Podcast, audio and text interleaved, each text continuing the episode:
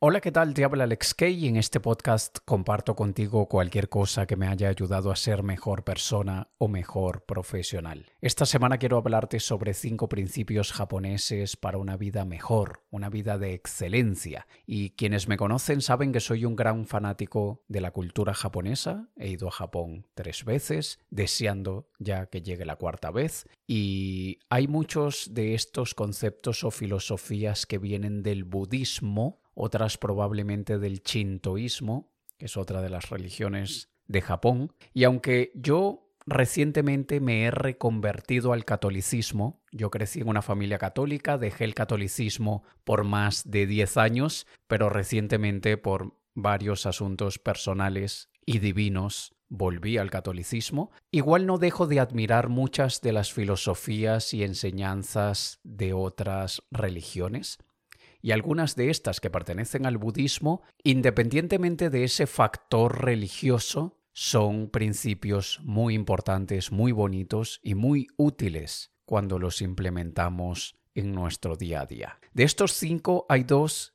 que estoy segurísimo que los habrás escuchado y de hecho voy a comenzar por ellos y luego te voy a mencionar otros tres que probablemente sean más desconocidos o que quizá ni siquiera hayas escuchado hablar sobre ellos. El primero, el más famoso y lamentablemente siendo tan bonito, tan importante, con tanta profundidad, se ha banalizado por la amplia promoción y distensión del término es el Ikigai. El Ikigai, estoy seguro que habrás escuchado hablar sobre esto. Lo tengo yo también en mi libro Programando tu mente para triunfar. Allí hablo del Ikigai. Ikigai es una palabra compuesta que Iki quiere decir vida o existencia y Gai quiere decir valor, mérito o importancia. Básicamente el ikigai es el significado o dirección de la vida. Nosotros cuando decimos que debemos encontrar nuestro ikigai, debemos encontrar esa dirección de vida, ese propósito. Digo que es algo tan bonito y tan importante, pero se ha banalizado porque todo coach y su hermano hablan del ikigai y todo influencer que hable de cosas de asuntos de crecimiento personal lo ha mencionado. Y por nuestra naturaleza humana, aquello que escuchamos con mucha frecuencia, lo rechazamos, lo repudiamos, decimos que es más de lo mismo, pero eso no, ese sentimiento no hace que sea menos importante y menos valioso. Aunque el Ikigai es una mezcla entre aquello que podemos sentir que es nuestra pasión, aquello que disfrutamos hacer y que nos apasiona, mezclado con aquello en lo que somos buenos, aquellas habilidades y talentos naturales que tenemos, mezclado con lo que el mundo necesita, de qué manera podemos contribuir a algo exterior a nosotros mismos, de qué manera podemos servir a los demás. Y, por último, todo esto se mezcla con aquello por lo que podemos ser recompensados es decir, aquello en lo que podemos eh, convertir nuestra ocupación o profesión, lo que podemos hacer que pueda ser remunerado, esa mezcla de esas cuatro cosas, de lo que amamos, aquello en lo que somos buenos, lo que el mundo necesita y por lo que podemos ser recompensados, todo eso constituye lo que es el Ikigai.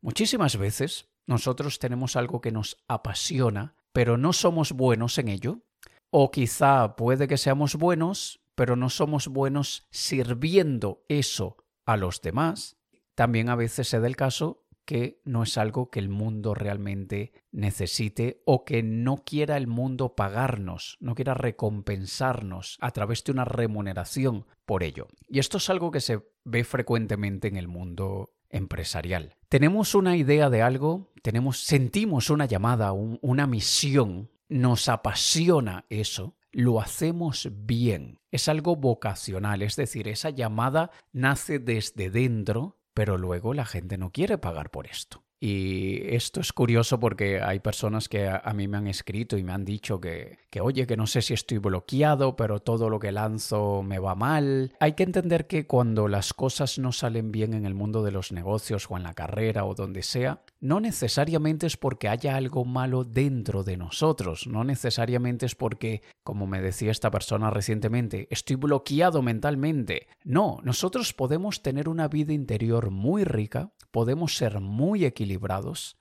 podemos estar bastante conscientes de dónde están nuestras limitaciones, actuamos en base a ellas, superamos muchos de los obstáculos que tenemos tanto a nivel mental como a nivel práctico físico y aún así las cosas no van bien, pero es porque hay cosas que se salen de nuestro control.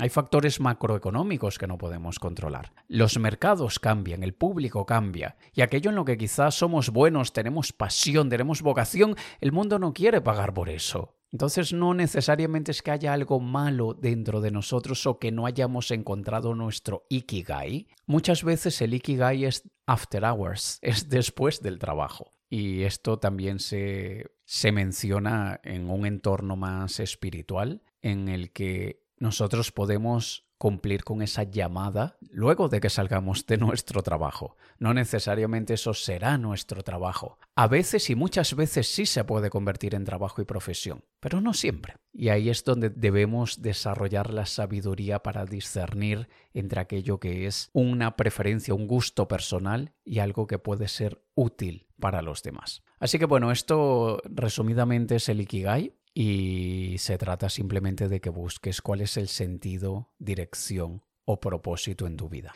El segundo concepto es el Kaizen. Kaizen es algo que se popularizó durante la Segunda Guerra Mundial, si no me equivoco, y tiene varios elementos, pero básicamente es el mejoramiento continuo a través de pequeños avances, de pequeños logros. En vez de buscar un cambio sumamente radical, buscamos pequeños pasos. Esto es muy típico cuando queremos estar en forma, queremos bajar de peso, queremos mejorar el cuerpo. ¿Qué te venden por allí? Te venden que con esta dieta y este plan de ejercicios obtendrás la figura que siempre has soñado en siete días. Y es porque muchísimas veces se basan en cambios sumamente radicales. Y quizá no en siete días, he sido un poco exagerado, pero te dicen en, en ocho semanas en dos meses tienes la figura que siempre has querido. Pero muchísimas veces estas personas que tienen esos cambios tan radicales, en tres meses o en seis o en, seis o en un año, están igual o más gordos o en peor forma física que antes. Porque han sido cambios muy radicales que se basan en pasar mucha hambre, en rutinas de ejercicio muy fuertes, que las hacemos por un par de meses, pero luego decimos, esto no es sostenible. Esto es imposible mantenerlo en el tiempo. Y por eso es que aquellos casos en los que poco a poco vamos incorporando un nuevo hábito alimenticio o quitándolo, poco a poco incorporamos una rutina de ejercicio. Eso lo logramos mantener meses en el tiempo, veremos que al cabo de un año estamos prácticamente irreconocibles porque estamos muchísimo mejor físicamente de, capacidad cardiopulmonar, etcétera, etcétera. Porque en vez de matarnos y buscar algo sumamente fuerte y difícil de mantener, hemos concentrado todo en la mejora continua, el mejoramiento continuo de lo que es, es el concepto del Kaizen, buscar el 1% de mejora o mejoramiento diario. Esto es algo muy difícil de cuantificar. O sea, ¿cómo me dices o cómo mides que estoy mejorando 1% cada día? Es muy difícil de medir eso. Pero utilizamos el término de 1% o la métrica de 1% solamente para ilustrar que sea lo más pequeño posible, la, unidad más pequeña posible aunque quizá la unidad más pequeña posible sería 0.000001, no voy a entrar en esas pequeñeces para que me entiendas, pero 1% es lo mínimo. ¿Y cómo traduzco yo ese mínimo en mi día a día? Y es lo que he mencionado muchísimas veces en este podcast, en mis libros, en mis conferencias.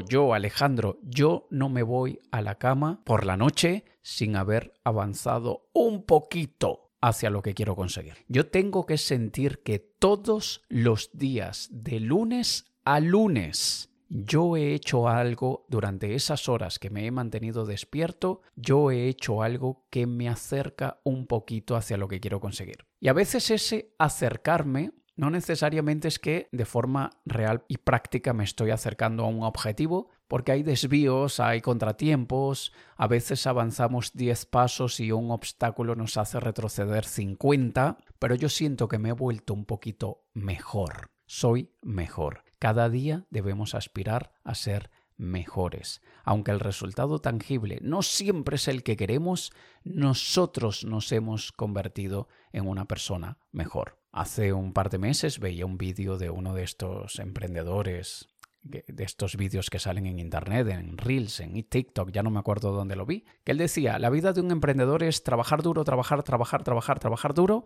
sin resultados. No hay resultados. Pero nos hemos vuelto un poquito mejores. Y seguimos trabajando muy duro, muy duro, muy duro y no tenemos resultados, pero somos un poquito mejores. Y trabajamos, trabajamos, trabajamos hasta que de repente, ¡boom!, la reventamos tenemos un gran éxito. Sin todo ese trabajo constante, sin habernos vuelto mejor y mejor y mejor con cada fracaso, con cada proyecto que no dio en nada, jamás íbamos a conseguir el gran éxito. Y Kaizen lo que promueve es eso. Busquemos el mejoramiento continuo en pequeñísimos pasos, con pequeñísimos logros en los que sintamos que cada día estamos siendo mejores en aquello que estemos desempeñando. Pasemos ahora al tercer principio y es Shoshin. Te dejo por aquí abajo en la descripción del episodio los cinco principios para que veas cómo se escriben. El Shoshin es la mentalidad de principiante. Mantener esa actitud mental de ingenuidad, de inocencia. Debemos mantener apertura mental. Debemos ser humildes a nivel de conocimiento y sabiduría. Hay algo llamado la maldición del conocimiento, y creo que ya he hablado de esto anteriormente. La maldición del conocimiento hace que nosotros sintamos que como sabemos mucho de un área, sentimos que no nos podemos abrir y no podemos ver el mundo de la misma forma que lo veíamos cuando no sabíamos nada. Y la maldición del conocimiento hace que no nos demos cuenta de aquello que no sabemos, aquello que no conocemos. No, nos, no sabemos lo que no sabemos. Y cuando tenemos incluso que explicarle a alguien algo de aquello que nosotros hacemos, de nuestra área, de aquello en lo que somos buenos,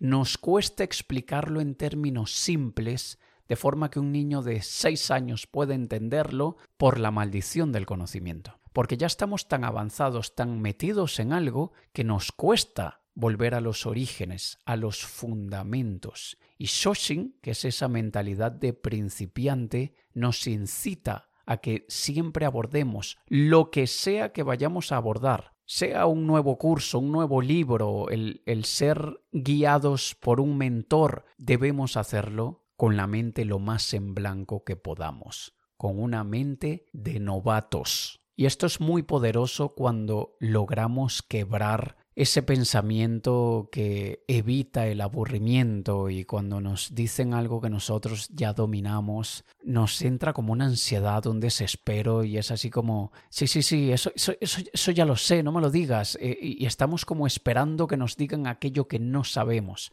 que nos revelen algo que no teníamos claro en ese momento y nos cerramos muchísimo. Y una forma curiosa de ver esto es cuando vemos por segunda o tercera vez una película que ya hemos visto y nos encanta y por eso la estamos repitiendo. Y hay partes de la película que son un poquito más aburridas y en esas partes estamos como ansiosos o la adelantamos porque queremos llegar a las partes que nos gustan. Y al final, ¿qué estamos haciendo? O sea, ¿no estamos disfrutando de toda la película por ir buscando aquello que sí nos gusta? Y así mismo hacemos con el conocimiento. Vamos saltando, vamos adelantando todo aquello que sentimos que ya sabemos y quizá en esa búsqueda de la gran revelación de algo que no sabíamos nos perdemos sutilezas que nos volverán mejores, mejores personas y mejores profesionales en aquellos conceptos que ya dominamos, que ya sabíamos. Mientras que cuando mantenemos esa mentalidad Shoshin, estamos atentos incluso a aquello que ya sabemos y que ya dominamos porque estamos tomando esa actitud de principiantes. Yo a veces me he puesto a estudiar cosas que ya había estudiado años atrás y que hoy en día implemento prácticamente a diario y cuando me pongo a repasar eso y a reestudiarlo, tomo notas como que si es la primera vez que me lo están diciendo. Y muchas veces apunto cosas que domino, no son novedad para mí, pero es tratando siempre de mantener esa actitud de Shoshin. Y ojalá pudiera yo hacer esto con todo. Hay áreas en mi vida en las que aún no estoy tan evolucionado como para mantener siempre esa actitud de principiante. Hay áreas en las que sigo siendo, como digo yo, autoarrogante conmigo mismo y, no lo expreso, los demás no notan esa arrogancia, pero yo por dentro la siento y yo por dentro me hablo con esa arrogancia. Y bueno, es como se dice, es feedback, es retroalimentación. Sé que son puntos en los que tengo que mejorar, pero hay muchas otras en las que ya tengo claro que, debo mantener esa actitud de principiante. Ahora, el cuarto principio es uno llamado wabi-sabi. Wabi-sabi es otra palabra compuesta. Wabi eh, es difícil traducir esta expresión, pero la, expresión completa de wabi-sabi, pero quizá al dividirla o al desarmarla podamos entender un poquito mejor. Wabi quiere decir algo parecido con menos es más. Algo así. No hay una traducción exacta para esa palabra wabi, esa expresión, mejor dicho. Pero quiere decir eso más o menos, simplicidad. Y por otro lado, sabi quiere decir algo así como contemplación de lo viejo, algo así. O tener conciencia del paso del tiempo. Y esto de hecho es una de las bases del budismo, la transitoriedad de las cosas y de la vida. Se le dice también impermanencia, aunque no he encontrado que esa palabra exista, la hemos usado muchas veces, pero parece que es un anglicismo. Es esa transitoriedad de que todo se acaba, todo pasa. Los momentos malos pasan, los momentos buenos pasan. Las cosas que hoy nos sirven, nos ayudan, están geniales, se van a ir deteriorando, se van a ir desgastando y van a dejar de sernos útiles. Y esto es ley de vida. Pero ¿qué debemos hacer con esto? En vez de seguir lo que la cultura popular promueve, lo que muchísimas veces la sociedad nos incita a hacer, que es descartar todo aquello que ya nos sirva, tirar a la basura todo aquello que ya no nos gusta. Por eso hoy en día los ratios de divorcios son tan altos comparados como eran hace décadas atrás. Por eso es que hoy nos compramos un dispositivo electrónico nuevo cuando el anterior sigue funcionando pero simplemente es viejo es por esa tendencia a siempre reemplazar lo que antes nos sirvió por algo que quizá funcione mejor. Y una manera de ilustrar este concepto de wabi-sabi es cuando, por ejemplo, una taza de té vieja y agrietada, pero que aún está funcional, puede ser más apreciada, puede ser más hermosa incluso que una nueva. Y por eso es que hay tendencias de decoración e incluso de arquitectura, que es aquello de darle un toque de envejecido a los objetos porque tienen un encanto. Y cuando aprendemos a apreciar la belleza en la imperfección, estamos viviendo el wabi sabi. Aprendemos a mirar con admiración aquello que no es perfecto aquello que sabemos que quizá puede ser mejor en otras áreas, con otra gente, con otras herramientas, pero no, queremos eso, no queremos buscar un reemplazo, nos gusta la imperfección de eso. Y es algo especialmente útil para aquellas personas que se paralizan hasta no tenerlo todo perfecto. Probablemente las mismas personas que no compran una manzana que tiene una pequeña manchita de un lado porque no es una manzana perfecta. Aquellos que cuando compran una yo qué sé, un bolso, una mochila, los revisan por dentro y ven que por dentro tiene un hilo quizá un poquito suelto, pero que no le quita la funcionalidad, está perfectamente bien y no lo compran por algo que ni siquiera se ve, por algo que no cumple ninguna función, pero es porque están buscando que lo que sea que ellos adquieran sea perfecto. Y como dice dentro de, los otros conceptos, como dice el budismo cuando se refiere a wabi sabi, eso es un atajo al sufrimiento. Es la distancia más corta para volvernos miserables. Y tiene algo que ver con saber elegir lo que es realmente importante, saber elegir nuestras batallas y ver cuando esa imperfección realmente puede afectar el desempeño, la utilidad, la funcionalidad de algo, o cuando es simplemente una preferencia muy subjetiva nuestra. Y debemos empezar por apreciar la imperfección en nosotros mismos porque muchísimas veces somos tan duros con nosotros, nos detestamos a nosotros y tenemos problemas de autoestima porque no hemos aprendido a admirar nuestras imperfecciones y nos obsesionamos por cositas que nadie más nota pero nosotros las notamos y nos sentimos inseguros por ellas. Así que empezando por apreciar nuestra propia imperfección, tratemos de estimular, apreciar la imperfección en todo, apreciar el paso del tiempo en todo, porque el paso del tiempo transmite experiencia, transmite madurez. Yo veo fotos mías de hace 10 años y digo, yo ahora estoy mucho mejor. yo ahora estoy mejor más atractivo, más interesante, porque se me notan las arruguitas, se me notan las canitas que me están saliendo en la barba, que me las pintaba, pero mi pareja me, dice que les gusta, entonces ya no me las pinto, pero es aprender a apreciar esas pequeñitas imperfecciones que demuestran el paso del tiempo y al final todos vamos a vivir el deterioro, el desgaste, el envejecimiento, Ojalá, ojalá, yo quiero llegar a viejo, ojalá que tú también, pero aquellos que ojalá tendremos la dicha de llegar a viejos, vamos a hacerlo con admiración, apreciando esa transformación a lo largo de los años.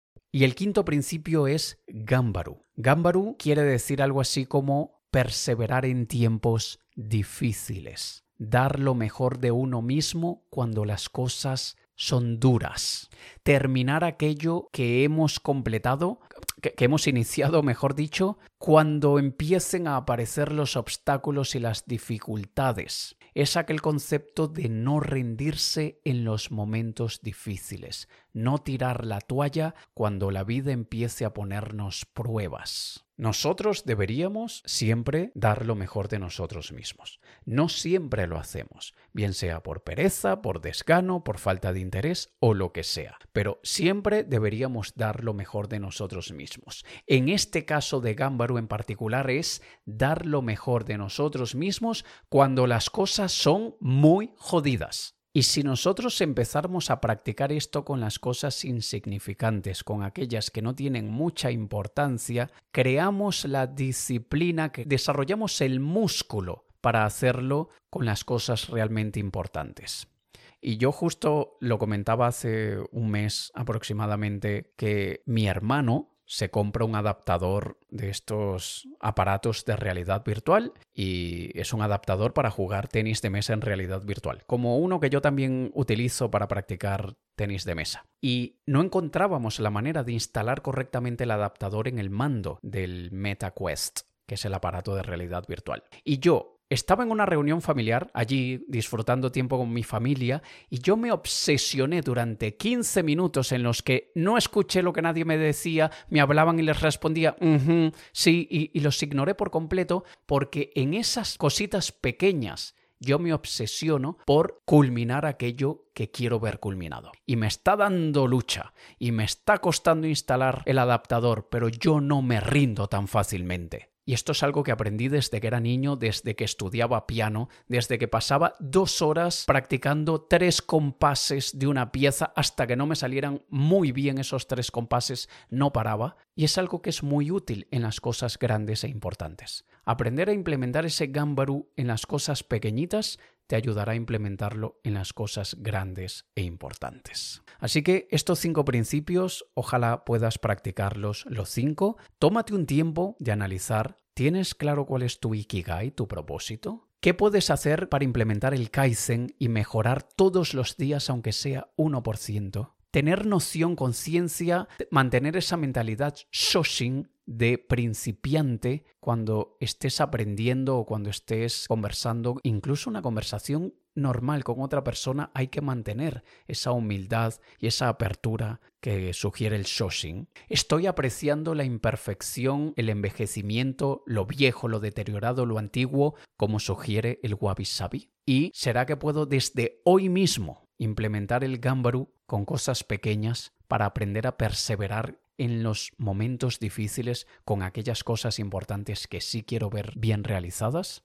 Ojalá que sí, ojalá que quieras hacerlo. Y me encantaría, como siempre te lo digo en cada episodio, que me escribas. Escribe, búscame en Instagram, aquí abajo tienes el enlace y déjame un mensaje privado y hazme un comentario. Dime qué te ha parecido, dime si alguno en particular te parece útil, si ya has implementado alguno. Me encanta que haya conversación. Lamentablemente en estas plataformas no es que pueda yo mantener una conversación con las personas, aunque en iVox la gente puede comentar y yo puedo responder a los comentarios. En plataformas como en Spotify tú puedes comentar, pero yo no te puedo responder. En Apple Podcast tú puedes comentar, pero yo no te puedo responder. Igual me encantaría que lo hicieras tanto en Spotify como Apple Podcasts porque tu reseña, tu opinión o comentario me ayuda a que otras personas se expongan a mi podcast, pero también si puedes escríbeme por Instagram y me comentas lo que sea que quieras comentarme, ¿vale? Nos escuchamos en el próximo episodio. Te ha hablado Alex Kay. Un saludo.